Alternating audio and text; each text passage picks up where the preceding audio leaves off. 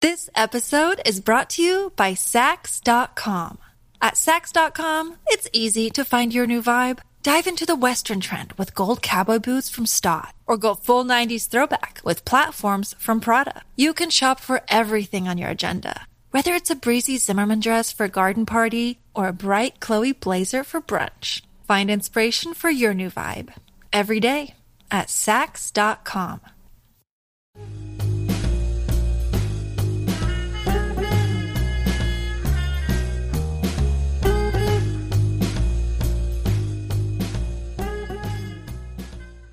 Welcome to 1001 Radio Crime Solvers Podcast. This is your host, John Hagedorn, and we want 1001 Radio Crime Solvers to be your favorite place to go to enjoy a great mix of vintage detective shows from the golden age of radio. The scripts were great, the action was hot, and even the old commercials are enjoyable. And now, another episode of 1001 Radio Crime Solvers is ready to go. Enjoy! William Gargan stars as Barry Craig, confidential investigator.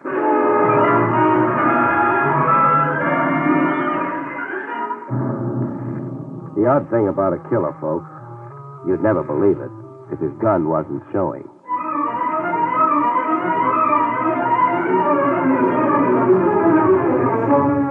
The National Broadcasting Company presents William Gargan in another transcribed drama of mystery and adventure with America's number one detective, Barry Craig, confidential investigator.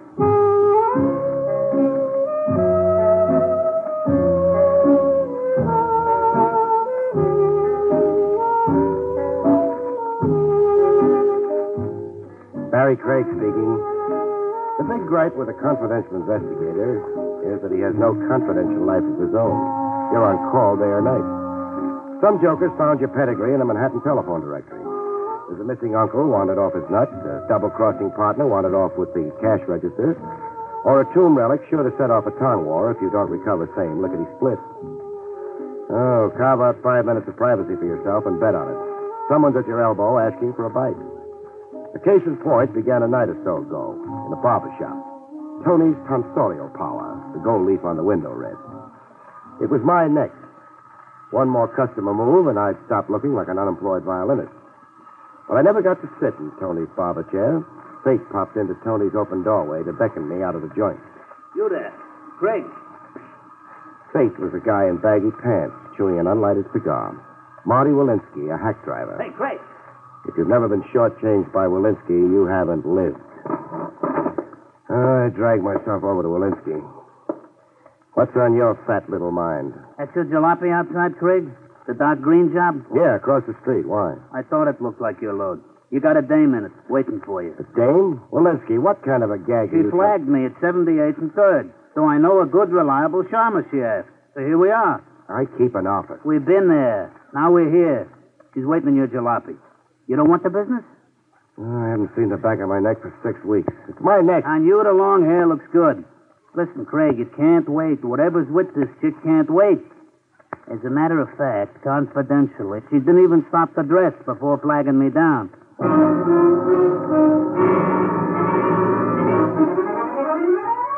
Walensky wasn't too inaccurate about the lady's getup or lack of it. Hair pinned up high, like she just left off washing her ears. A mink wrap over a nightgown that flapped over satin bedroom slippers. And fear. Fear and neon lights all over her pretty face. I'm Barry Craig, miss. I'm Peggy Palmer. Well, what's it about? Not here. Drive somewhere quickly. But just an idea. There isn't time. I, I have a feeling I've been followed. Oh, please start your car. Look, miss, this isn't a public hack.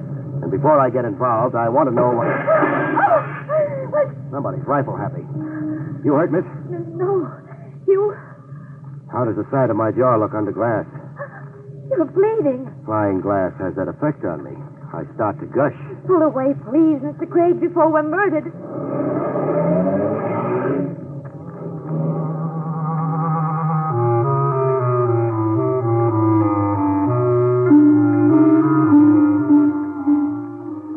Later, in my office, while I kept busy with incidental washing and cauterizing, a frightened lady in mink gave me the facts.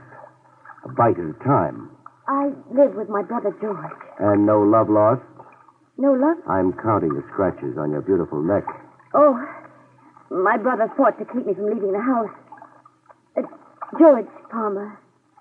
You've heard his name? Have I? Oh, yes, I have. A Sunday picture story in the tabloids. Uh, oh, help me with this adhesive. Oh, thanks.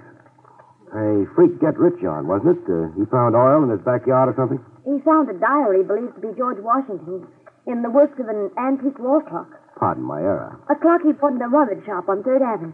It should happen to me. So what's the problem? The diary's the problem. Why so? It's valuable. So cheers. No. Since the diary, our home's been a madhouse. Claimants and cranks. People looking to buy it, people looking to steal it. Uh, the usual backwash to a Klondike. Yes, all those things you say. What seemed to be a stroke of good fortune has become a nightmare. Does Brother George want to sell the diary? Very much, but for an enormous price.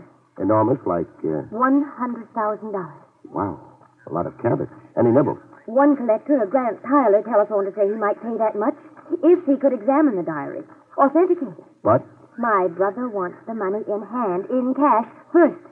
I see. The window glass on my jalopy. Uh, who do I bill for it? I, I don't know. Brother George?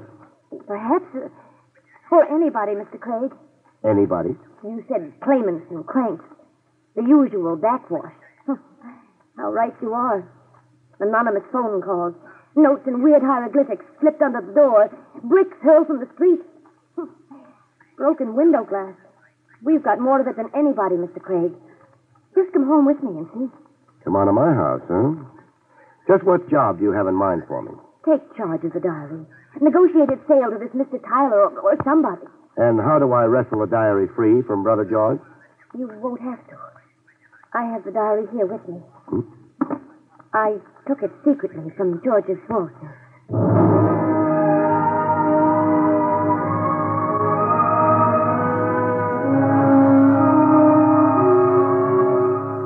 A hundred grand sometimes doesn't look it. I was leafing through an old battered notebook. Blow on it and it would shred into yellow confetti. Valley Forge and Bunker Hill. I could make out some of the date lines and references. Mostly personal stuff, it looks like. The founding father's beef at the end of the day, his good cheer. Yes, that's what makes the diary so valuable. It isn't a history of the revolution. It's the story of the people around him, his personal relationships. I say turn it over to a museum. What? Do that and turn your brother over to an asylum, huh? Negotiated sale, please. End this terror. What's your phone number? My phone number. To negotiate anything, I'll need your brother's consent. But The uh, way it stands now, beautiful, you stole the diary and I'm compounding a theft. Oh, don't fret. I'll talk to him like a Dutch uncle. Forsyth 2, 1643. Forsyth, two.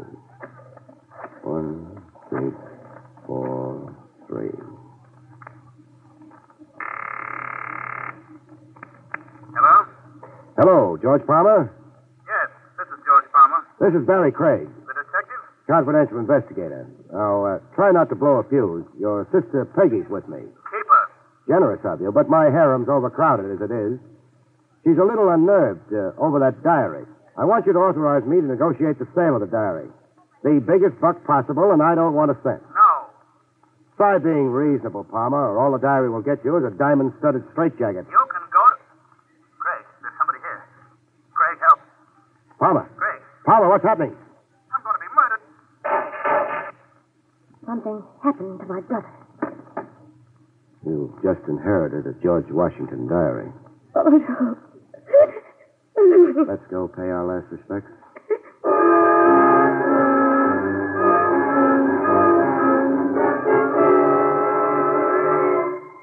George Palmer lay flat on his back. His eyes were open and calm, as if now that he was dead, the furies had left him. Two bullets fired close to the head. the diary has been here. That's George. Don't borrow guilt, Peggy. Your departure with the diary had nothing to do with nothing. Your brother was chilled first, then came the search. Keep puffing those eyes, and you'll need a seeing eye dog to lead you around. I can't help feeling miserable. No. You had a brother, and now you haven't. It's something to get used to. Dead. And only an hour He Oh. was ago. clawing at your throat. It's a bereavement, sure, and I don't want to be unsentimental. Ask this question. Is this that antique wall clock your brother found the diary in? Yes. I worry about myself on rickety chairs, but that's the only way to see the inside of this clock. Hmm. Clock's older than sin, that's for sure. In good running order? Why, yes, I believe so. The uh, sales receipt for the clock, do you have it? Yes. uh, George kept it here on his desk. A wall clock in running condition, $25. Sold to George Palmer. Company? Got any idea who? No. I'll play butler. Who is it? Telegram for Miss Palmer. Let's have. Halloween was last week, mister. Your hands raised, please. Thank you. You too, Miss Palmer?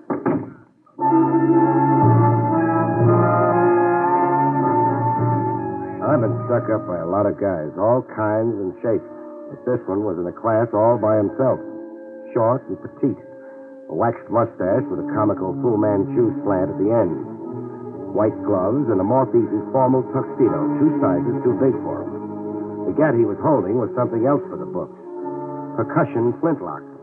An antique type you only see in a museum case where the card reads, Relic of the War of the State. I watched him sniff around the room a little and then come back to us. The George Washington Diary. You will please give it to me, Miss Palmer. The diary. He hasn't got it, friend. No? Back up two feet and say hello to a stiff. He i- i- is George Palmer? Was. Oh, dear. Whoever gave him those twin perforations of the skull took off with the diary. This is the truth, Miss Palmer? Y- yes, it, it, it's the truth, of course. of course not. The lie sticks in your throat. It's only a prominent Adam's apple. Give her a complex about that, and you'll The find. George Washington Diary. Give it to me. To give you what we haven't got, we'd have to be magicians. Even to live, you'd have to be magician. So it comes down to that. You have one minute. That uh, hunk of museum cast iron that can do the work of a gun. You see. Yeah, boom, boom, and where did the world suddenly go? Funny thing, I, I can't wait to see. I'm that curious. Curious? Uh huh. I know about guns. Times get tough in my business. I can be a gunsmith if I live. I- Uh, This is idiotic quibbling. I'm coming to a decision. My hunch is that what it takes to load that museum piece isn't around anymore. Nobody manufactures it. Nobody sells it. The minute is gone. My hunch is that you're bluffing, friend, applying the old psychological squeeze. What if I just begin moving? Well, you'll be shot. Barry, don't. Don't bury me on the side of a hill, beautiful. I hate sleeping lopsided. Please, nothing foolish, nothing heroic. Give him the diary. My life's against it, beautiful. Give it to a runt in white gloves and a baggy tuxedo, I'd have to disown myself. I'm coming over, No, friend. stop. Stop, you fool. I'll shoot. I'll shoot. Let- Let me go. Sure, but when your outlook on life gets a little more. I'm like, whoa. smallest man in the world can be the most tenacious. This one fell apart in slow motion. Before giving up, his thumb gouged my eye a little, and his teeth made a meal of my arm. Before coming to, we had to throw him into a bathtub of water. He was out as cold as that. Uh,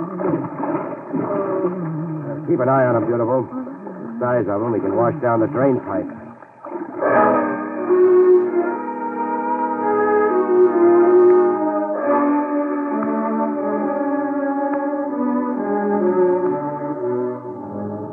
The answers finally wrung out of him still add up to the zaniest of my experiences. I'm Stephen Courtney Bellows, the fourth. As long as the name can get. My great grandfather was the Stephen Courtney Bellows, intelligence captain in the army of, of the Rev. Rev- Your Sunday. he was accused of spying for the British. Unjustly, Mr. Craig. It's an infamous slur against a great man. Rough. Even now, I have a petition before the President of the United States demanding that he restore the good name of my great ancestor. Which brings you to the diary? Mm-hmm. Yes, I, I wanted to examine it. If George Washington wrote things that reflect well of my great ancestor, I want this information shouted from the rooftop. And if General Washington called your great ancestor a skunk? Then the diary must be suppressed. The- The infamous lie must not be repeated. It must not. Cut it. One question, Bellows. Yes, What lunatic asylum do you call home? Harbor Heights. Hmm. Uh, but I was detained there unjustly. It, it was all part of an in, in, in,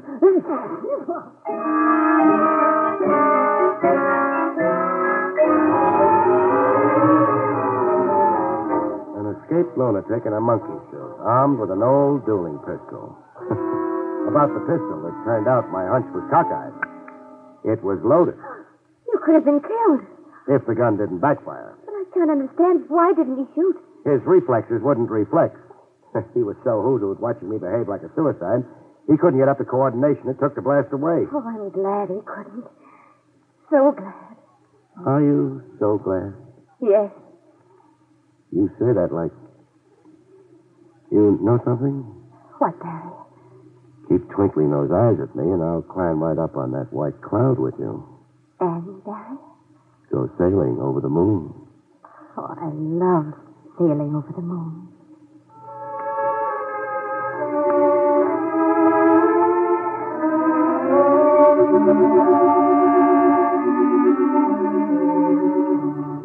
A little later, over ham steaks and coffee in a midtown hofbrow, Peggy and I batted the case around with Lieutenant Trav Rogers. Just a few more facts, Craig. That is, if you can spare them.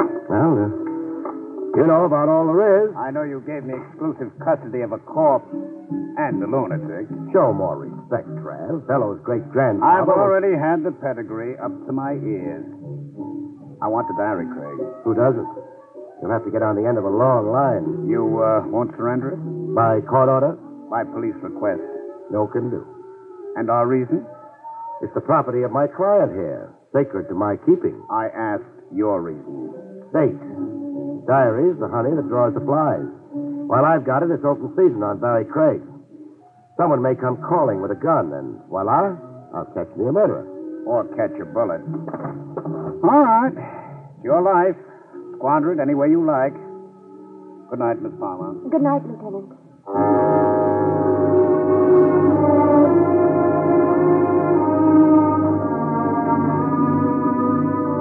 With the good lieutenant off, muttering to himself, and Peggy off tending to whatever it is girls tend to, I made like a negotiator. Grant Tyler, a guy with a $100,000 worth of interest in an old notebook, was a guy well worth cultivating. Hello? Hello, uh, I want to talk to Grant Tyler. This is Grant Tyler. Barry Craig, uh, representing the Palmers. Yes, Mr. Craig. That cash offer of 100000 for the George Washington diary, does it still hold good? It does, providing, of course, that I can first examine the diary, I'll bring it right over. if you like. What's the shortest route to your place? Up Cohegan Boulevard, the third traffic light past Forest Park. The traffic light. I've got it. Be seeing you, Tyler.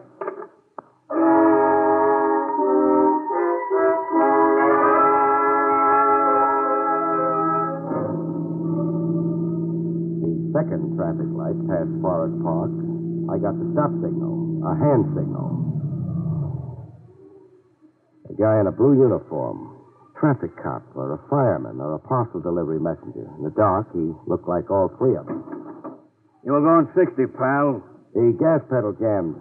Are you a traffic cop? No. No. Then what the. Uh-uh. Don't get impolite, pal. No. I'd be a dope too. So it's a stick up. Surprise. Forty bucks is all I've got. You'll never make Bermuda. Keep your wallet in your pocket. Now drive into the park.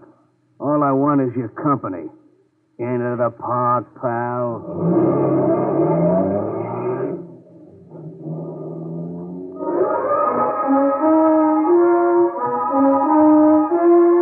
A closer look at the uniform, and I knew it. A four dollar rental in any theatrical costume shop. I'd been suckered. Our destination in the park was a shadowy side road. On the green, Buster got down to cases.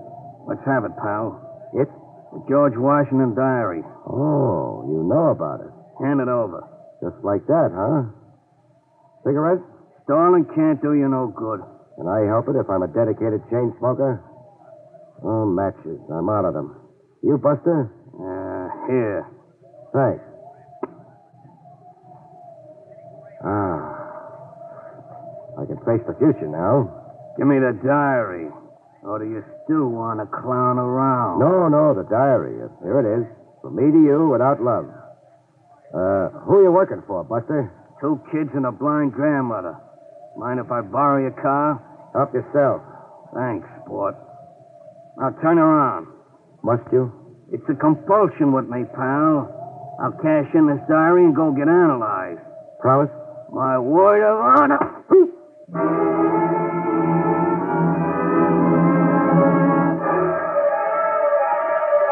It took a long time for the balloon to drift down from outer gravity and settle back on my shoulders. When I was finally used to owning a head again, I had a cab drop me at Tyler's. I'd meet up with the baloney cop again if the cover of his matchbox I'd connived was any help. Moriarty's Bar and Grill, the cover said. I'd be haunting the place. Yes? Barry Craig. Oh, you're late. Sorry, I was detained. Well, we'll have to do this another night, Craig. I've no time left for you now. Tough. Can I come in a minute? Well, I see no point in. Thought you were an Americana collector crazy to buy the diary. I am, but. Uh... But I haven't got it to sell, and you know I haven't got it. That's why the brush now? You're speaking nonsense. Am I? I was detained, I said, by a hood who stuck me up with a diary. I know nothing about it. Then what do you know? Talk and act responsibly, Tyler. George Palmer was murdered earlier tonight. George Palmer was murdered. If you didn't know it, talk to me, Tyler. Well, after your telephone call, Mr. Holland telephoned me. The junk dealer who sold Palmer the antique wall clock? Yes. Holland said he'd have the diary for me and could he come over right away tonight. And you said yes? Well, I'd be a fool not to. Holland's price is only 10000 And ten years for receiving stolen goods? Holland claims to be the rightful owner, that he merely sold Palmer a clock. Even so, you'd still buy a lawsuit? That's much of a risk I'm willing to take. Holland's engaged lawyers, offered to guarantee me against loss. Holland's due here tonight, you say? Any minute now. You, you'd better go. No, I'd better stay where I can listen and not be seen. Oh, here, maybe. Parked behind the drapes. But, Mr. Craig. You lose the argument, Tyler, so don't argue, huh?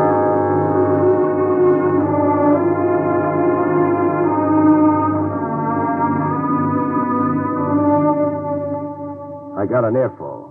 Holland looked and sounded like a guy ready, willing, and able to set fire to his junk shop and to himself. You don't have the diary, Mr. Holland? No, I came to tell you no. But you assured me. Something went wrong. But give me one day, Mr. Tyler. One day, and I will get you that diary. One day, and I will finish the transaction, I promise. I only have to get my hands on a no good double crossing rat. A no good double crossing rat.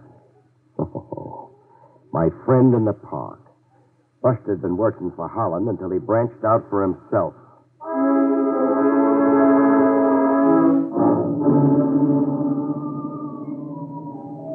Moriarty's Bar and Grill was a sewer joint. Open a manhole and drop in. Twenty minutes in it, and Peggy was gasping for air. Oh, I can't stand much more of this place, Barry. You won't have to. Surprise. You see him? He sees me. And making like to come over here. Why, the, the gall. Hi, pal. The name's Barry Craig. I'll sit with the law. I just figured out how you got to Moriarty's. Did you? Yeah, cute gimmick. Conning me out of that matchbox. Your car key. Car's parked on a corner. Thanks for the loan. Don't mention it. Oh, I almost forgot. Uh, the diary. You'll be wanting that back. Yeah. A change of heart? Yeah. I'm a regular Jekyll and Hyde. Half me wants to go straight, the other half gets out of line. Sad. How worthless did you find the diary to be? Hey, you're smart, Clay. Smarter than one guy's got a right to be. You approached Grant Tyler with the diary? Yeah, I approached Tyler. He checked it through with a spyglass, page by page, and then threw it back at me. It wasn't worth the plug nickel, he said. The diary isn't worth... Don't take it so hard, lady. You got the diary in a grab bag. But my brother... Oh, yeah. That. What about that, Buster? uh, You can't pin it on me. No? I'm for hire, but I'm not a torpedo or a fall guy. Whoever murdered Palmer wasn't me. Uh, can I go now? No. For coming clean like I have? You give me a break. Make out like we never met. No. Sawhead, huh? Yeah, I'm the compulsive type. But I'll go get analyzed after I even up the score.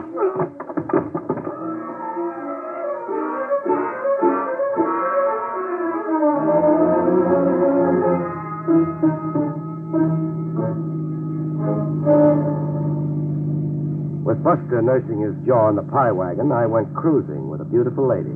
Uptown, crosstown, downtown, watching the lights go out. Dawn's coming up. Yeah, for me too. For you too, Barry? Dawn. You get drugged by night, you can't see a foot ahead of you. You're too busy listening to the thump of your heart, especially with a beautiful babe blowing stardust at you. Barry, you're talking all mixed up. I'm always confused before I'm clear. That wall clock was sold in running order. Holland's sales receipt guaranteed running order. Oh, your mind's on the case. On a corpse. The clock couldn't be in running order, not with a notebook hidden in the woods. But now you're contradicting. Stay with me, baby. When I examined the clock, it wasn't running. The mechanism had been injured. It wasn't running. Yet it was when Holland sold it to your brother. Does that mean something? It means that someone planted the diary in the clock after George Palmer carried it home from Holland. Am I clear? No, not to me. A phony diary not worth its weight in paper sets off a chain reaction of cranks, connivers, and grabbers. Everybody went for the gag. George, too? It cost him his life. Yeah, George, too. The question I'm asking is who could or would plant a worthless diary in a wall clock? Who could or would? Only somebody who wanted George Palmer murdered, but not for the diary. How long was your brother dead before I called him up? Barry, well, you're out of your mind. You heard George shot. I was with you when you did. Don't bank too hard on the alibi, beautiful. I heard somebody shot, but it didn't have to be George. Anybody could have called himself George Palmer with me, especially over the telephone. Anybody. Or, say, uh, Grant Tyler. Staging a phony murder so you could blow stardust in my eye. Make me your iron alibi. We're, we're stopping? End of the road, beautiful. Police headquarters. I don't suppose you want to tell me your motive. Insurance, I guess it to be. You're the lucky beneficiary. Those nights riding a white cloud, beautiful. You and I'll never see them again. Yeah, dawn's really come up. It's broad daylight now. Good night, folks. See you next week.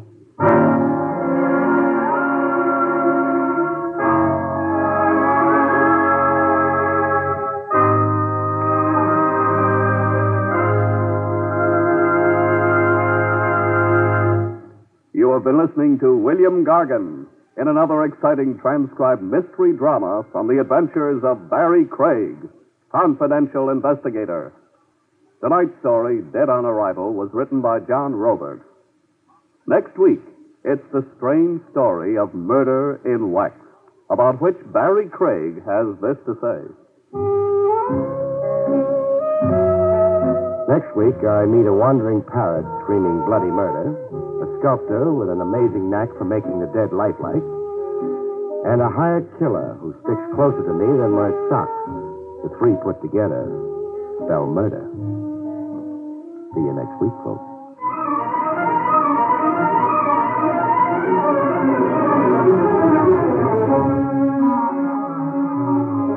Featured in the role of Peggy was Arlene Blackburn. Barry Craig, starring William Gargan, was under the direction of Hyman Brown. This is Don Pardo speaking.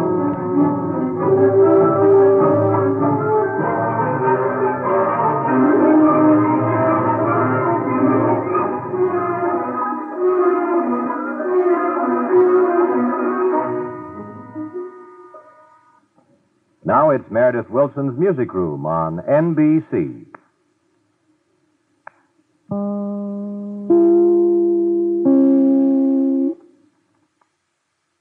This episode is brought to you by Sax.com.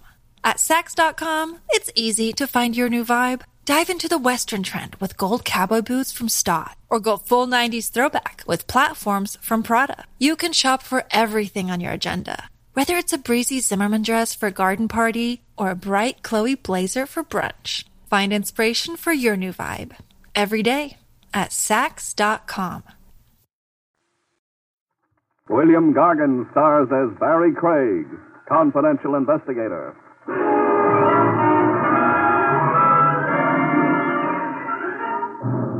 One kind of free lodging that leaves everyone cold, folks, is when it's yours, by courtesy of the city morgue.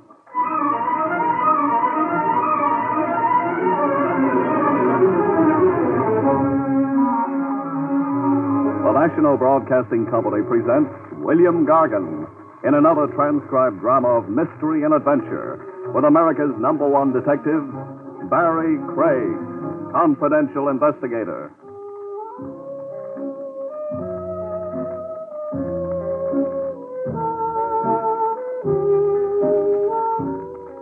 Barry Craig speaking. There's one little thing a confidential investigator has in common with a crooner or a tap dancer ballyhoo. You can't get enough of it. The right kind of publicity break with pictures and ads, and your fees skyrocket. Even better than money, you promote your pick of jobs, scoop off the cream. I wangled me a break like that. A lady reporter, Mona Gale, assigned to follow me around by the True Life Picture magazine. An elegant redhead, lugging a camera and a notebook, she'd been ordered to profile me, get the story of my life from cradle to now. But the assignment had her missed, I could see. I wasn't important enough people for her. Is there some point to this dreary hike you've got me on, Mr. Craig? Yeah, there is.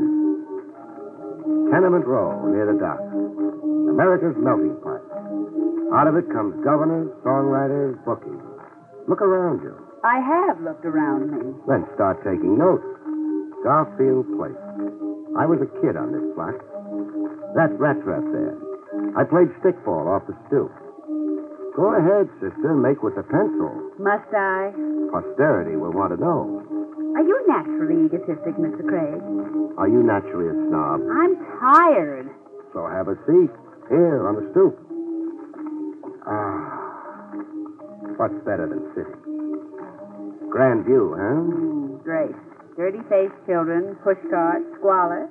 Isn't there some other way of profiling you, Mr. Craig? Like, Oh, one of those celebrated cases you perform in so heroically. Couldn't I just watch you at work? sure, if I had a case, which right now I haven't.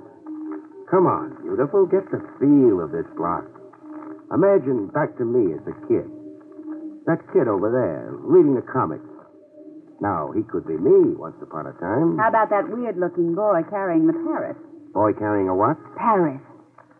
Well, yes. What do you know? The kid is carrying a parrot. And coming this way, too. He wants to pose for a before and after picture with you. Hey, want to buy a pair of mister for cheap, mister? I don't think so, Sonny. He yours? no, I found him on a dock. Lost. He's sick. Sick? Yeah, yeah, look at the blood on his foot. Yeah, it is blood. Bring him closer. Hey, what you examine him for? Like a doctor. Sonny, the parrot hasn't been hurt. Not a scratch on him, I can see. But the blood? I'll bet ten. It's human blood. Human blood, Mr. Craig? Yeah. Now figure that. Oh, if only the parrot could talk. Hey, talks good. Watch. Hey, go ahead, you talk. Don't shoot me! Don't shoot me! Is that the parrot talking, or is the boy a ventriloquist? Help! Help! Help! It's the parrot, all right. Yelling bloody murder. Sit tight, sister. You hold on to that parrot. Where are you going? The telephone check with Lieutenant Trav Rogers at police headquarters. I want to know what bloody corpse the parrot belongs to. Could be you will be watching me work after all.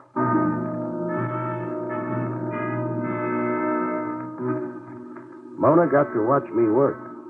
Over the phone, Lieutenant Trav Rogers set up a date for the parrot to be reunited with his master. The setting for the sentimental reunion was the city morgue. Roll him out, Ernie.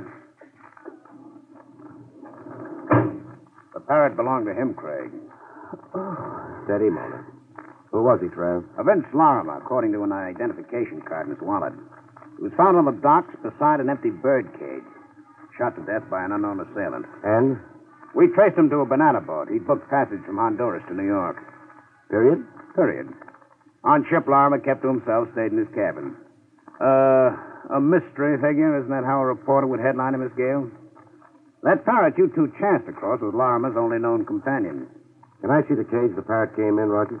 If you must meddle. I'm being immortalized by True Life magazine, so please don't louse it up.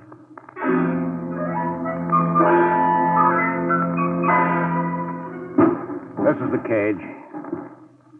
How do you figure the parrot escaped, Fred?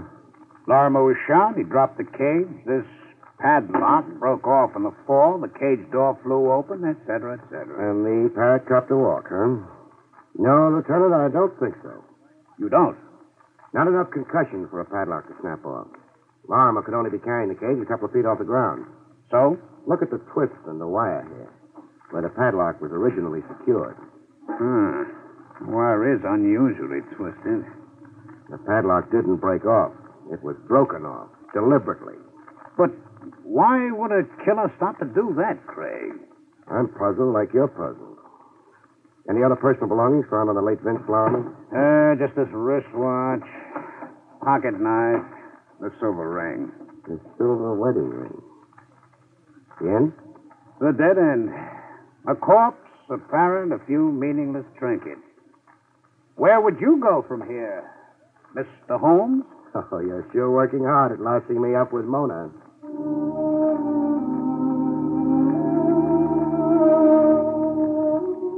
But it so happened a detour developed in the dead end. The next morning, while I was sorting my mail over coffee and sinkers in the crosstown diner, and while waiting for the red-headed Mona to show up for a day's grind, the mail was the usual garbage. Bills, all of them stamped final notice, circulars advising me where to get my pants pressed, where to buy my geranium, and one circular I really stopped to read. The Starbright Park Museum of Murder exhibits in wax. The circular entitles Barra to a 50% admission discount. Good morning, Mr. Craig. The ripened friendship we've got, it's time you call me Barry, With a good morning kiss. if that's how you like to start your day. Hmm.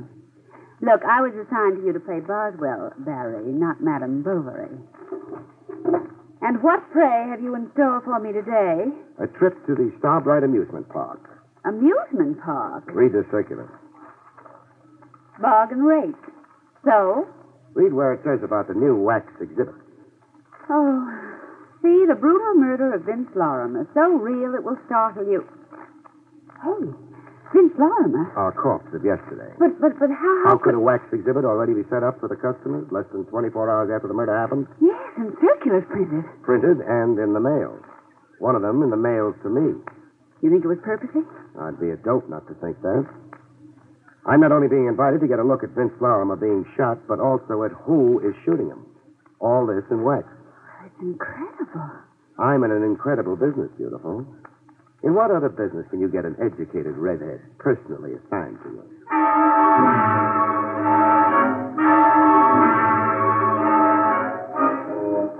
Starbright Park was a ramshackle amusement area, a stone's throw off a public highway. Well, here's your Museum of Murder. Those signs, shocking, sensational, lurid. And closed. No ticket taker, no open door. It's boarded up? There's a bell here. This side door.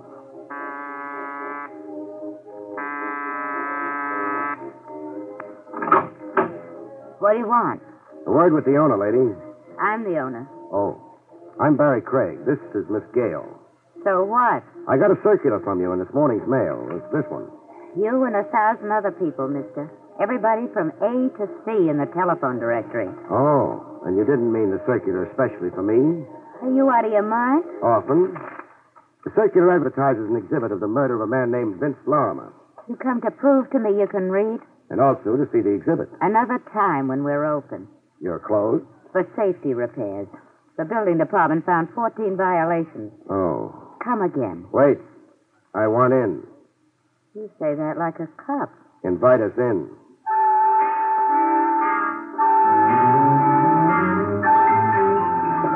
Having fun, Mora? Gruesome. Snyder and Ruth Gray in the hot seat. Dillinger bleeding all over Chicago's sidewalk.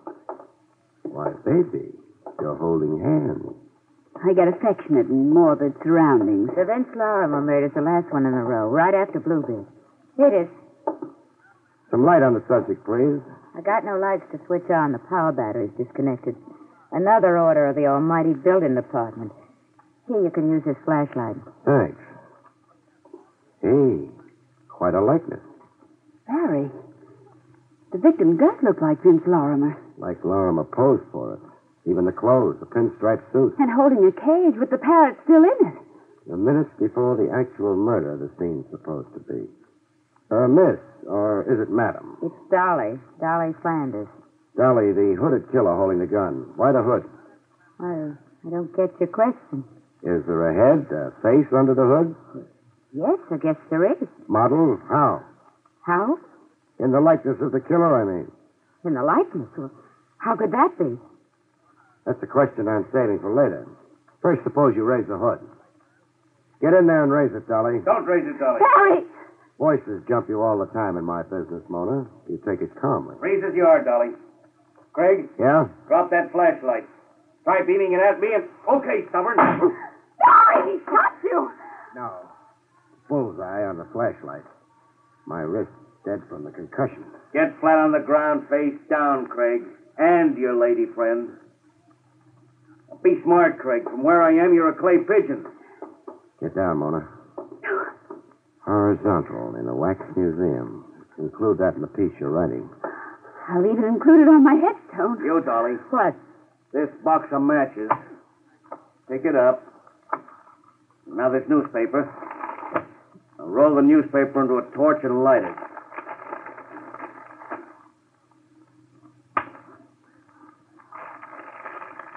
It's lit. What shall I do now? A wax figure holding the gun. Stick the torch under the hood and hold it there. Let's see how fast it melts.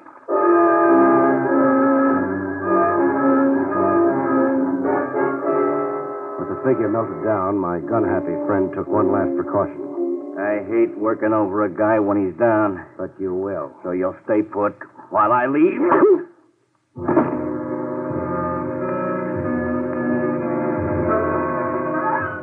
Bomb burst in my head set off a chain reaction. The last thing I heard before being blown to bits was Mona screaming.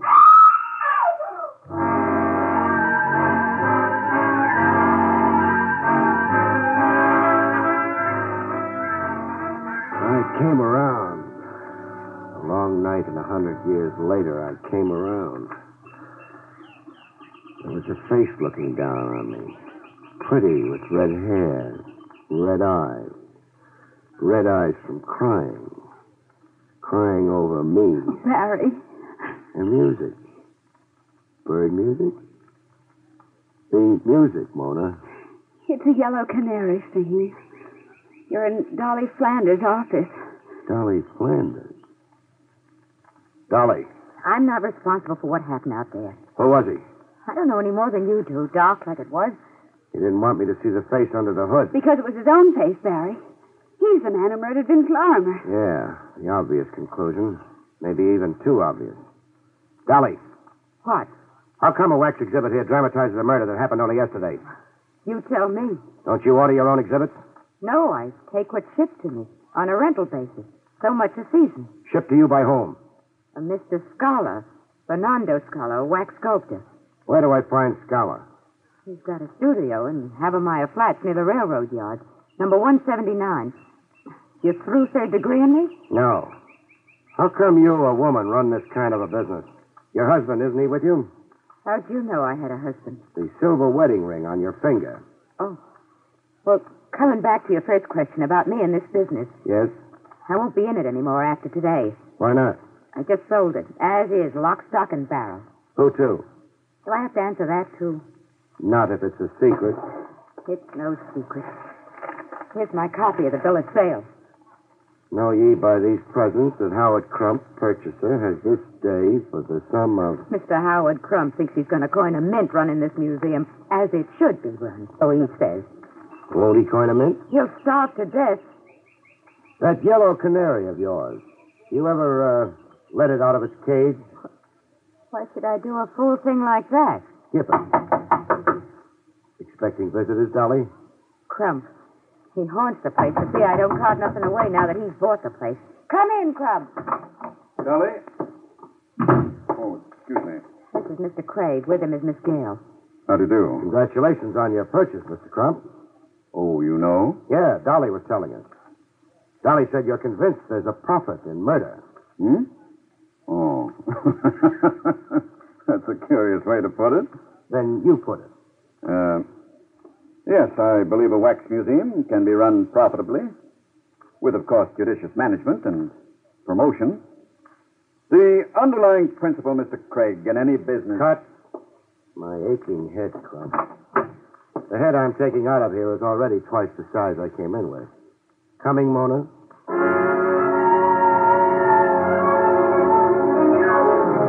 Outside the Wax Museum in a drugstore, while Mona calmed her fevered nerves with a double coke, I got the cracks in my skull glued and an iodine pomade where it lumped. After that, I telephoned police headquarters. Hello, Lieutenant Trav Rogers? Never mind paging him, Buster. A message will do from Barry Craig. Tell him to check Prince Lorimer's fingerprints with police files. Pronto. Uh-uh.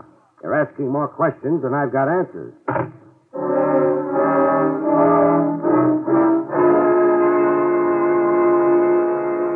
Like Dolly had said, the Havamaya Flat studio of Fernando Scala, wax sculptor specializing in murder, overlooked the railroad yard. Pint-sized guy Scala, with a mouth of a mustache and the look of a fox. With those trains, how can you concentrate on your wax modeling, Scholar? Even better with the trains, Mr. Craig. I am filled with the wild rhythm. Spare me the poetry. Then, uh, for the lady. Spare her the poetry, too. All right. I say only what you want me to say. No wonder. Where do you keep your crystal ball? Crystal ball? You identified the man who murdered Vince Lorimer. I identified a murderer? you are joking. You model the victim and you model the killer. Oh, but you are surely mistaken. Am I surely mistaken? I modeled the victim, yes, from the newspaper pictures. And from the imagination also. But uh, the killer, him I did not model. You didn't, huh? Oh, just a head with no face. A head I cover up with a hood because I cannot know the face. Who telephoned you in advance of my coming, Scholar? Prime you on how to answer me. Telephone me? But I swear. Was it I- Dolly Flanders, maybe? Dolly Flanders, the owner of the museum? Dolly Flanders, the ex owner of the museum. Oh, no, she did not telephone to me. Now, if this interview is over, I'm to scram and take Mona. uh, my apologies for it, but I have so much work. You're a shrewd customer, Scholar. Uh, thank you, Mr. Craig, for the great compliment. there are no, uh, how you say, flies on you either. oh, excuse me. He's told all he's going to, Mona, so let's go. Isn't there some way of compelling the truth? Yeah, wait, it's a beaut. But I don't think you could stand watching it. Mr. Oh, Craig, What? this is telephone call. It is for you. Nice job of acting mystified, Scholar, over a prearranged deal. Give me the phone. Hello? Craig, You know it's Craig. guess who this is? The guy I've got a date with, that's for sure. If you live, I won't just shoot a flashlight out of your hand the next time. Through talking? About. I'm on your tail, Craig, every minute. I followed you to Dolly's and I followed you to Scala's. You better stop chasing around asking people questions, Craig. You better stop. Or else.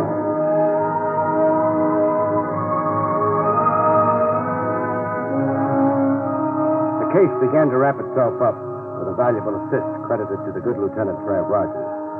The return message for me, left with Jake the elevator op in my office building, suggested that I meet Trav post haste in the Marble Lawn Cemetery.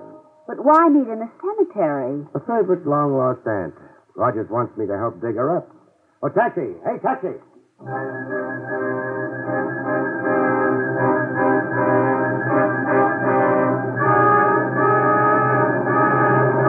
Trav! Trav, where are you? Craig, I'm over here, the first footpath. Greetings, Gould. What do you hear from the beyond? Read that tombstone in front of you. In memory of Sam Tracy, born 1910, died 1945. His loving wife, Dolly. Dolly. Barry, Dolly. Don't get into the lieutenant's acts, beautiful. It's his show. Let him have the fun. But uh, not here. Somewhere over a hot cup of coffee.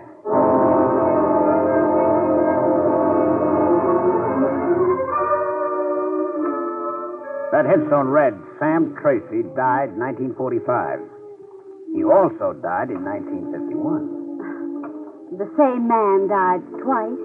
What Rogers is saying, Mona, is that our Vince Larimer was also named Sam Tracy once. Right. We checked Larimer's fingerprints with police files, as per your request. Larimer's prints correspond to the prints we have of a Sam Tracy, a one-time thief and safecracker. But there is a Sam Tracy now buried in the Marble Lawn Cemetery. Mona's yet going to convert from reporter to detective. No, beautiful. Whoever's buried in Marble Lawn is a ringer. Someone's buried as Tracy as a trick to free the real Sam Tracy. Alias, the late Vince Larimer. That was my guess, too, Barry. Great minds run on the same channels. Who said that? What was the original Sam Tracy trying to escape from? A safe robbery in 1945. Tracy made off with a cash haul of $100,000 belonging to a stockbroker named Rufus Scott. The police gave up when Tracy, the, the uh, phony Tracy, as it turns out now, died. Died how? In a rooming house fire while hiding out. And the 100 G's? Went up in smoke. So the police thought, I mean. As did the insurance detective in the case. Insurance detective? A certain Sandy Dowell, an eager beaver in his day. Dowell chased Tracy all over North America before the fire burned him out of the case and into retirement. Well, you got something you can contribute, Crane? This. Sam Tracy, alias the late Vince Larimer, was the husband of Dolly, the ex owner of the Starbright Park Museum of Murder. I read the tombstone, too, genius. Besides, it's a matter of record that uh, Dolly Tracy posed as the widow in the phony burial of her so called husband in 1945. I guess Dolly could be the very late Larimer's widow this morning. By divination? By a silver wedding ring on her finger, an exact replica of the one you found on the corpse. Hmm. Well, we know a lot and we know nothing. Tracy got away clean with $100,000, even got out of the country. Why then did he come back posing as a Vince Larimer? Why take that risk? And get murdered. And who released the parrot? And why? Frankly, Mona, I don't know if that's really significant. Bet on it, it is, Rogers. It's the key to our killer. All right, where would the key fit? Seabright Park, I'd say. Trav? Yes. Suppose I call the move. Can you bear it? If it catches a murderer. Spoken like a good cop.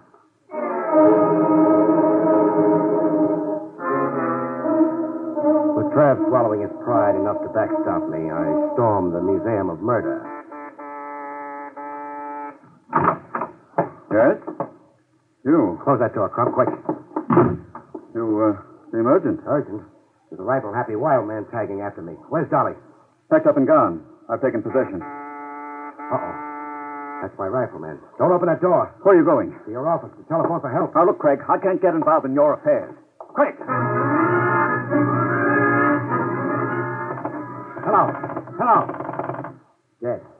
Now the line went dead. Someone cut your wires, Crump. Craig, you can't stay here. I'm running a business, not a headquarters. You for want me fire. dead? Oh, No, but. My rifle happy friend finding the range. Craig, get out of here. I'll be murdered. That's not my concern. I insist you go. You want me to walk out at a certain death? It's certain death, anyhow, staying in here, cooped up in here, cornered. Craig, I'll be killed too. The next bullet might get me. You're raving, When Crump. you stay here, the room is a death trap. You look green, Crump. Sick, as if you're suffocating. Suffocating.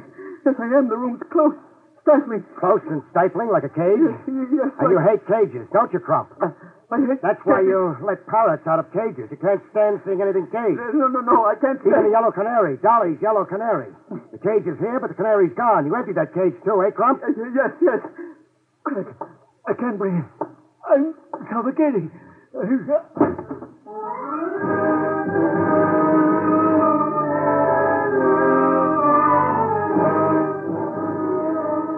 Trav and I swapped postmortems and Tony, while Mona took notes. Claustrophobia, the fear of confinement. Crump couldn't stand anything in cages, or being caged or cornered himself, like I made him feel in his office. It even showed in his clothes baggy suit, sizes too big, shirt open at the neck, no necktie. His clothes gave you the hunch on him. That and the bill of sale Dolly showed me. How so? Crump paid $40,000 for the Museum of Murder, $40,000 for a worthless business. Blackmail? It had to be. Dolly knew it was Crump who'd murdered her husband on the dock. She devised a cute way to make Crump pay off. But why would Crump mur... Now, wait, wait. I think I know. Crump is really Rufus Scott, the, the stockbroker Sam Tracy robbed six years ago. Was hired to rob by arrangement. My bet is that Crump invited Tracy to come tap his safe. I'll buy that, sure. The Scott firm was on the verge of bankruptcy before that robbery. And then Tracy never got to keep the stolen $100,000. He was just a tool. The patsy, lucky to escape with his life. That's why he skipped the country. But, uh, Craig. But Who staged the rooming house fire and the burial of a bogus Sam Tracy? somebody who wanted to permanently shut off police interest in Sam Tracy and in the 100 G. The man say, uh, you were supposed to be Rogers when you stalked me in the Museum of Murder and helped pull Crump apart at the scene. Ah, uh-huh. The beneficiary of the $100,000 was the thug who worked over you, eh? A thug who could only be one guy. Trav, your retired insurance dick. Sandy Dow. Sandy Dow. A guy I've got a date with before you have. Oh, now, Craig, don't be vindictive. Don't you be casual, Trav, about my head. Before you put the cuffs on Dowell, I'm handing him his cuffs, and that's for sure. And before you two stalwarts of the law really go at it in earnest, will you tell me if I've got it down correctly? Uh-uh. Some other time, we're going to a huddle over your note. Just one footnote to murder. Dolly ordered that wax exhibit from Scholar and invited me to come see it. It was her way of forcing Crump to come across by her museum. The end? Almost. All it needs now is the clinch. The clinch, Barry? Yeah, to keep your storyline straight. Page one, boy meets girl. End page, boy gets girl. Hmm. Oh. Uh, Trav, What? the moose, huh? But, uh, All of a sudden, Mona's got that certain primitive look in her educated eye. oh. Excuse me for being dense. Yeah, scram, Lieutenant. Please do not louse Craig up with the press. Good night, folks. See you next week.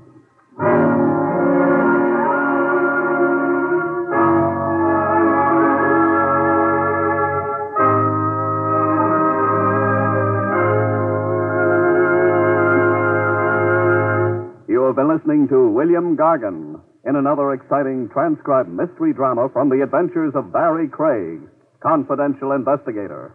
Tonight's story, Murder in Wax, was written by John Robert. Next week, it's the strange story of the naughty necklace, about which Barry Craig has this to say.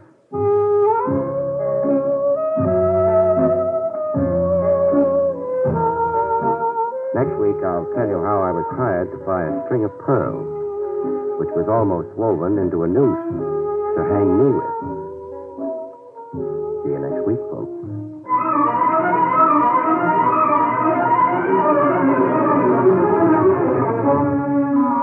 Featured in the role of Mona was Joan Alexander. Barry Craig, starring William Gargan, was under the direction of Hyman Brown. This is Don Pardo speaking. Now enjoy Meredith Wilson's Music Room on NBC.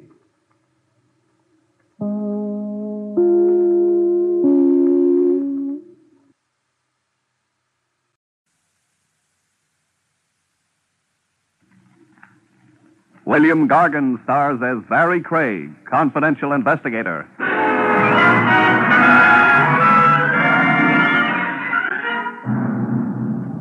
The trouble with murder as an occupation, folks, is that it doesn't last very long. In no time at all, you come to a dead end.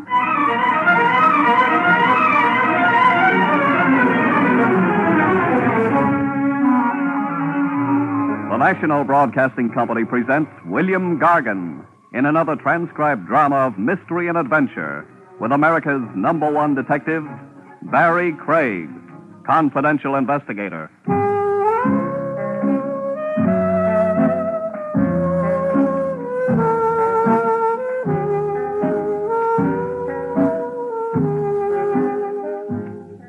Barry Craig speaking. An investigator's license costs only a few bucks. When you're starting in the business, you've got ambition. So you have the license put under glass and framed. You spend a couple of hours deciding on the best place to hang it. Then you find out all you've done is bought yourself a front seat for the back stairs. But you also find out an awful lot of people use the back stairs. It's open. Craig, Yeah. you alone? There are mice. Uh, they're tame, though. I uh, wonder if you're the man I'm looking for, Craig. You'll have to figure that out by yourself. It says confidential investigator on your door. I had that put on myself. Maybe I was boasting. Small place. Hmm. What's this door? Leads to the back stairs. Yes? You want to look under the desk, too? I have to be careful. How much money do you make a month? Not enough to have my clothes made by your tailor. Mm-hmm. I think perhaps you'll do. Thanks. This is what you'll work with. An envelope? Take a look inside. All right. Money. Count it. Uh huh. Five thousand. Yes. I want you to buy a necklace for me, Craig. For five thousand dollars. That's right. You got any preferences in necklaces? A girl named Wendy Harper has the one I want. She lives at the Beecham Towers Hotel. Maybe she's got more than one. I know. The necklace is pearl. You buy it from her, turn it over to me, and collect 500. You don't like the Beecham Towers Hotel? Oh, what's that got to do with You it? could go over there, buy the necklace yourself, and save my fee. I could also be sued for divorce. Meaning you can't afford to be seen with her. Fair enough. I'd like a receipt for the 5000 Sure. Received from. From? You don't need that. How will I get in touch with him? I'll phone you. Okay. Your receipt. Thanks. I suggest you begin work at once. Right. Oh, one thing. Yes? Suppose she doesn't want to sell. She'll sell. You're sure the necklace is worth five grand? Yes, I should be. I gave it to her.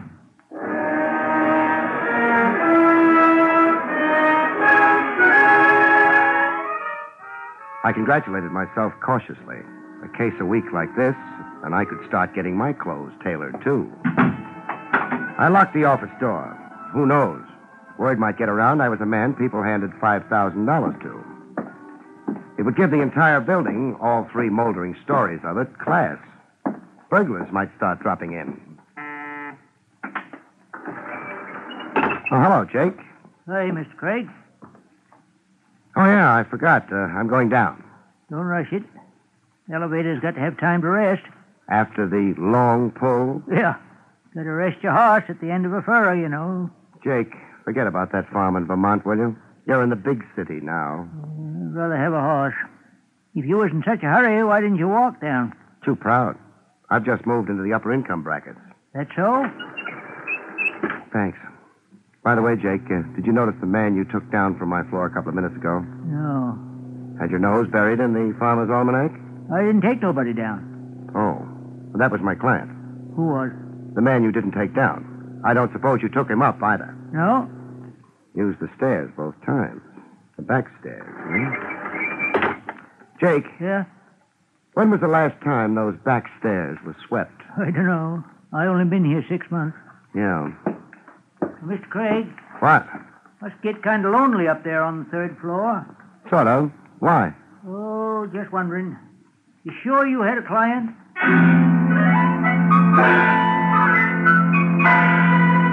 I smiled at Jake. I could feel the fat envelope in my pocket. $5,000 carries a lot of conviction.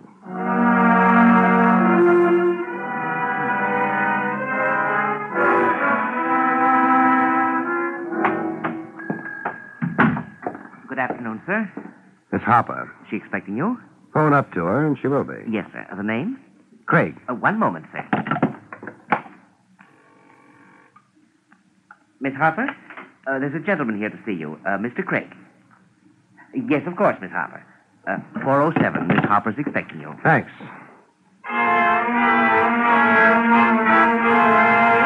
The Beecham Towers was a lot nicer looking than the building on 23rd.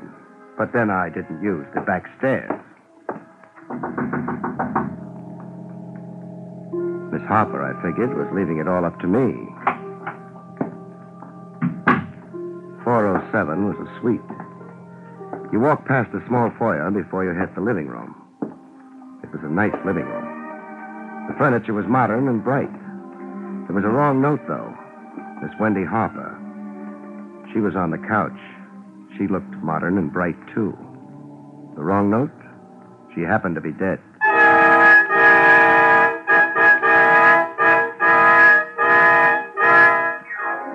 eyes were open. For a minute, I had the impression they were looking at me. I couldn't decide if they liked what they saw or if they were looking over my shoulder, the way I should have looked.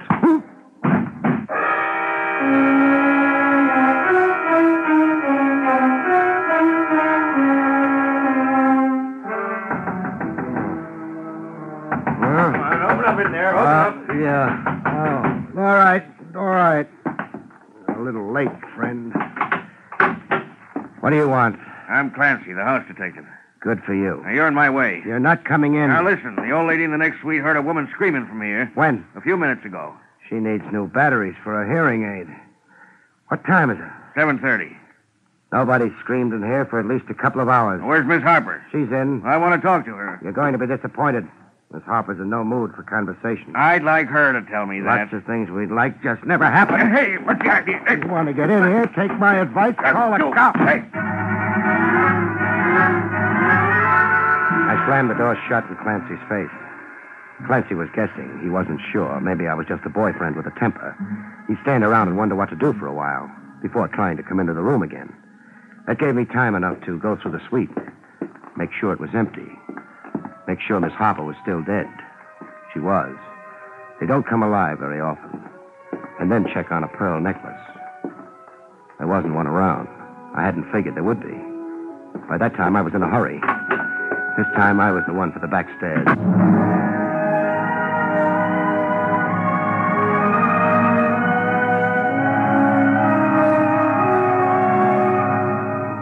I was picking up time with every step I took. But time for what? The back door led to an alley. I had ash cans for company, a man named Nothing, whom no one had seen, for a client, and a crude frame up for murder as a future. I had no optimism about my chances for playing tag with the homicide squad. The cops had a name for me. I had no name for the man who'd sent me to visit a dead girl. No name, no lead, nothing but a hope that whoever had set up the deal would be too impatient to wait for the morning papers. Up the street, the Marines were coming. I said goodbye to the alley before they could land, made the other side of the street, and waited. The hotel was on a quiet street. No crowds. Nobody watched the cops pour into the hotel. Nobody but me and a small man pretending he was part of a doorway down the street. The last cop went into the hotel, and the small man abandoned the doorway. He didn't know it, but he had me for company.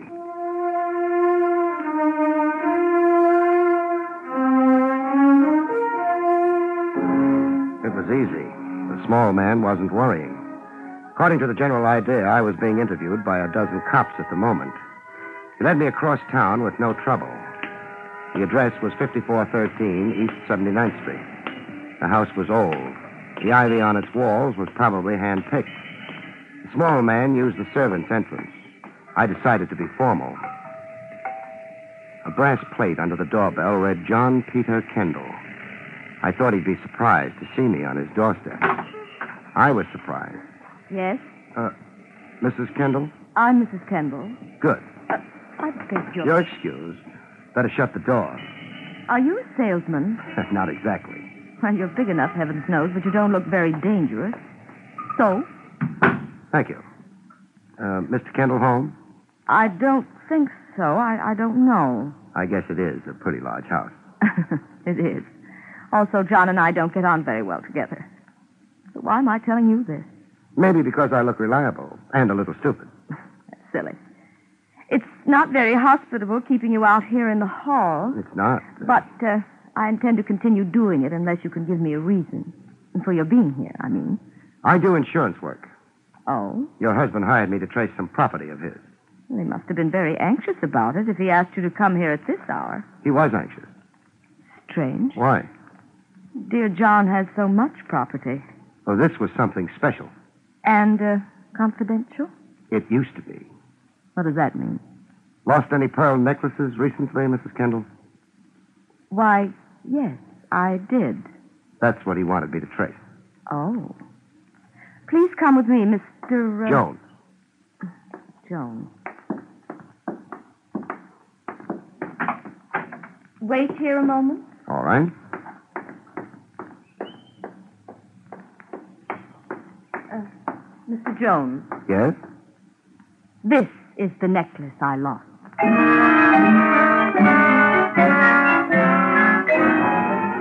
It looked like five grand, too. Mrs. Kendall, her price tag wasn't showing. Well, Mr. Jones, When did you get it back? John brought it to me, perhaps an hour ago. An hour ago? Then he is home. He said he might go out for a stroll. I didn't try to translate. A stroll in John's peculiar vocabulary could mean almost anything. You asked him where he got the necklace? No, I assumed he'd hired someone like you to find it for him. Mr. Jones, Yes? what are you really after? Will you see if your husband's home, please? All right. Mr. Jones, What? are you sure you're doing something for my husband? Not to him?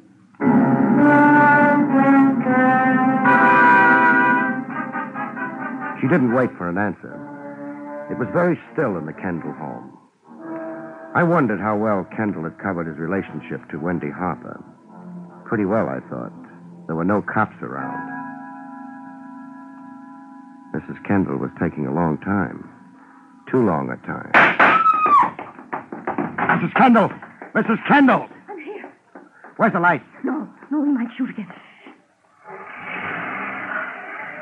Never mind. It's gone. The light switch, the- the wall to your left. Okay. Oh, frightful. So frightful. What? I, I, I was talking to Max. He's our handyman. I, I'd asked him about John. That's Max over there. Yes. Max started to tell me something about. Oh, it's crazy. About a hotel. When John opened the door, he'd been listening. He had a gun. It was dreadful. Dreadful. Here, sit down. I'll have to take a look at Max. All right.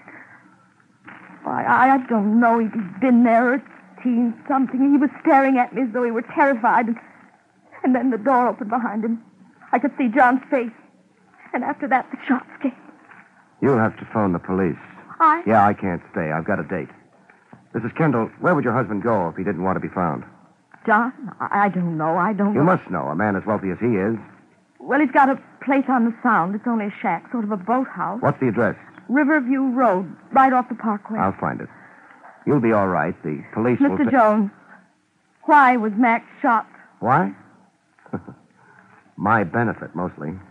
Your benefit? Yeah, his death moves me right out of the chair. I don't understand. You don't have to for right now. I've got an errand to run to convey thanks and make a payment.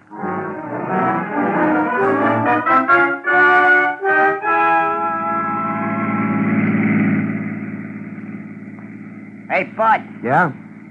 kind of late to be driving out to the sound, ain't it? You mind? Nah, I don't mind. As long as you got the fare. I've got the fare. Only reason I bring it up is, uh, not many cars going out this way this time of night. Yeah, I guess so. So the uh, car behind us must be tailing us. Car behind. Yeah. It's been there last half an hour. It's got one headlight weaker than the other, kind of stuck in my mind. Don't worry about it. I don't want no trouble. There won't be any for you.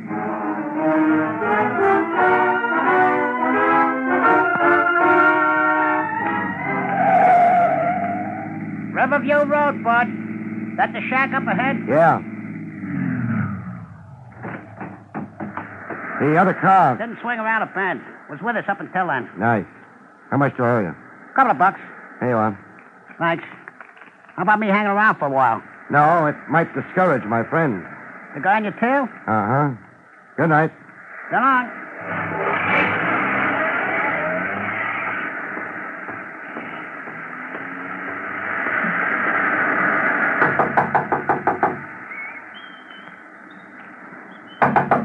Who's that?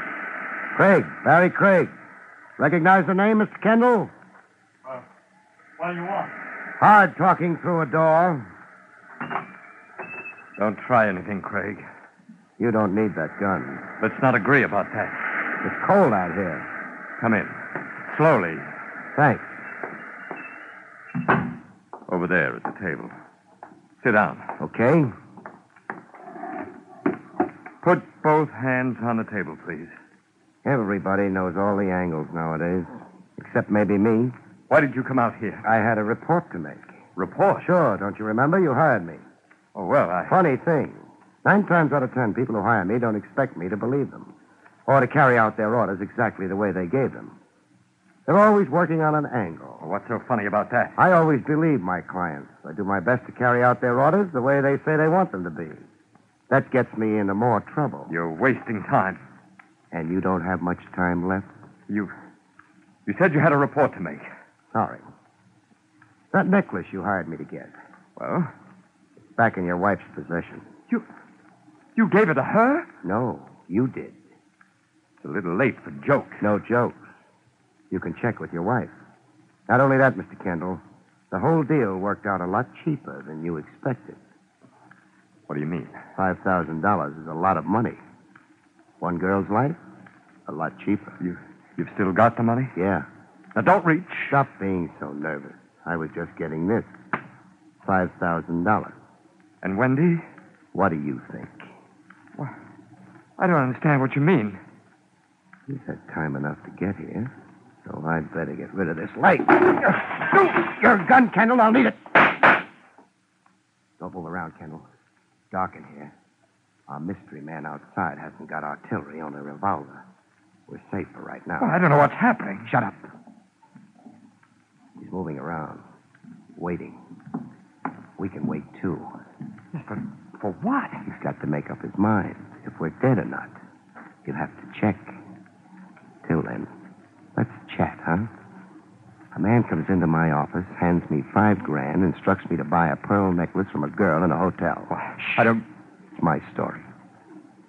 The guy uses the back stairs, doesn't leave his name. I take the dough, get to the hotel, walk into the girl's suite, and get knocked out. The girl is dead. Yes, but I you didn't- keep interrupting. I wake up to find the old lady next door has heard a woman scream and yelled for the house dick. He's at the door. He's supposed to walk in, find the dead girl, and me with five thousand bucks in cash on me. He calls homicide. I tell my story to them. How do you think they go for it? I don't know. I, I, I, I don't. Don't overdo it. It's plain enough. My client is a work of the imagination, they say. I knocked the girl off her dough. Very simple and very pretty. Well, then, then who is that outside? When I got to the hotel, I had to be announced. The clerk called upstairs. He held a conversation with Miss Harper. He told me she said it was okay to go on up, but Wendy Harper was already dead. Well, then, then Shh. Junior's making his bid. Okay, drop it. What? I said drop it, Junior. You've got the moonlight behind you? No. I don't like it, but. Oh. Got a match, Kendall? Uh, Yes, yes, I have. Let's have a light then, huh? Oh, all right. Over here.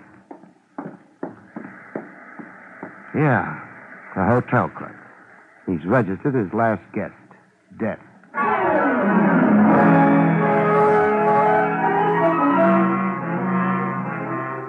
John Peter Kendall didn't have any comment to make. He stared at the dead clerk as though he'd never seen a corpse before.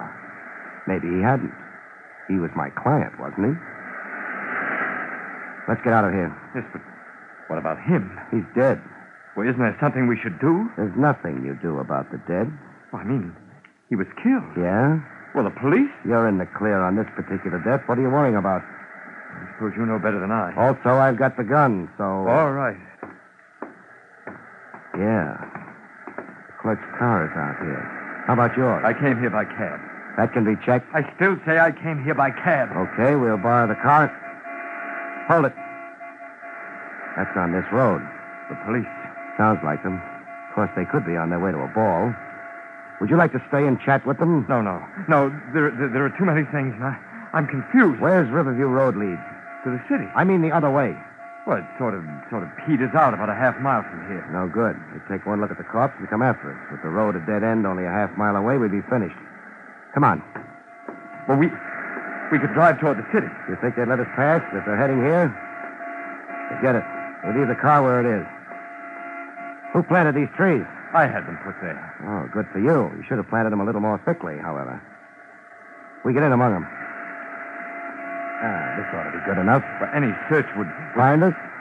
Sure. But maybe. Uh oh, here they come. A squad car and a taxi. Yeah, the cab I came out in. The driver spotted the clerk tailing me. He must have hung around down the road and heard the shots, then went back to town and collected police. Well, they've checked the car. Empty. Now for the house. In a half dozen seconds, they'll be popping out of there looking for us. Come on. What are Maybe we can make the cab. The driver left it out in the road proper. What good does that do? The, the squad car. Don't worry about that. Get into the cab and start it. All right. Me, I'm going to be nasty to a tire. Yeah. Get going.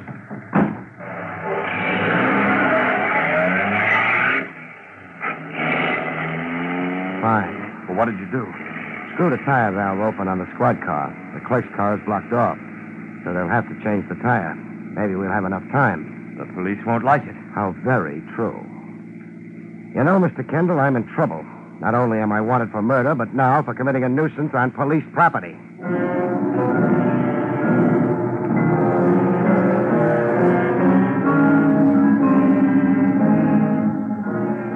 I was glad we weren't close enough to hear the cops discuss their flat tire.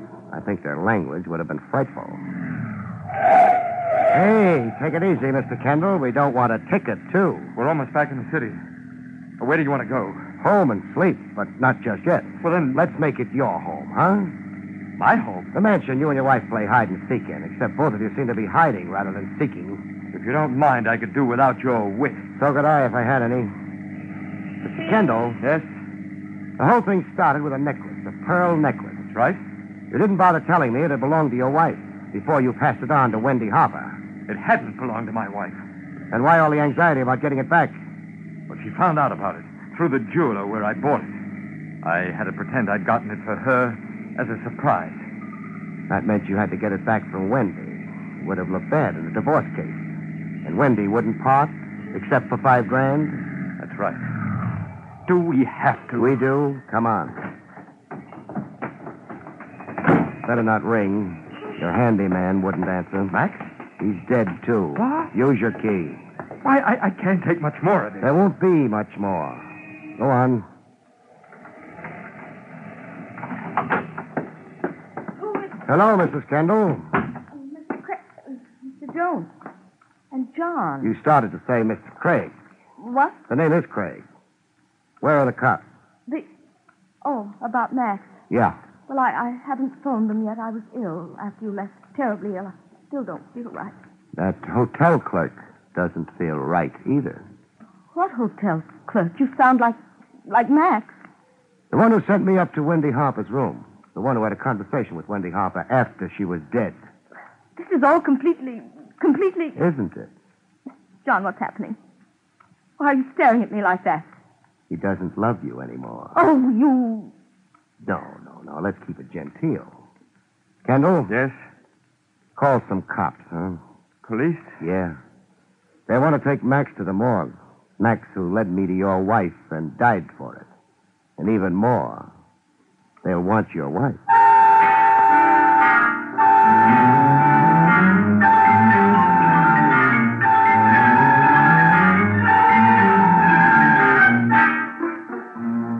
It had been a long evening. I'd stayed ahead of homicide for a while, but they always catch up. Craig, Well, Lieutenant Trav Rogers, give me one good reason why your license shouldn't be revoked. Mrs. Joanne Kendall. I said a good reason. What else could I have done, Trav? You're not trying to tell me you were afraid of the frame. I never tried to tell a lieutenant in homicide anything. No, I wasn't.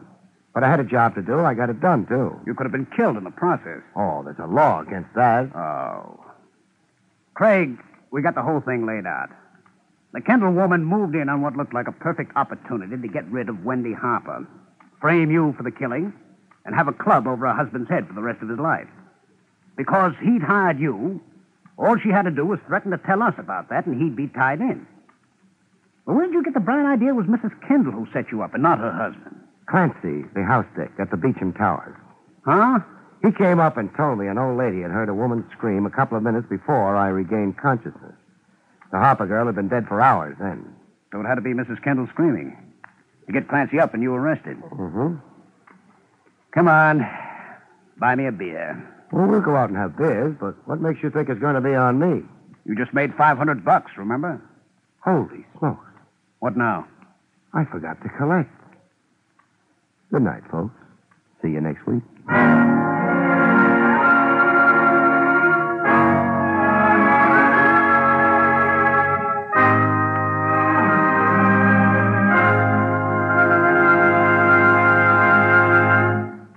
You have been listening to William Gargan in another exciting transcribed mystery drama from the adventures of Barry Craig, confidential investigator. Tonight's story, The Case of the Naughty Necklace, was written by Lou Vittes. Next week, it's the strange story of Paper Bullets, about which Barry Craig has this to say. Next week, folks, I find out that words can be bullets when two prize winning authors do their literary best to prove the gun is mightier than the pen. See you next week, folks. Oh.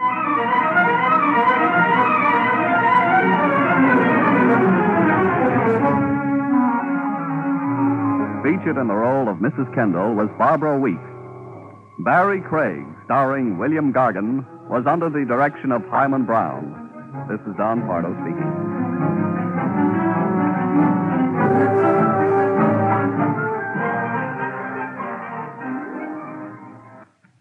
Now enjoy Meredith Wilson's Music Room on NBC.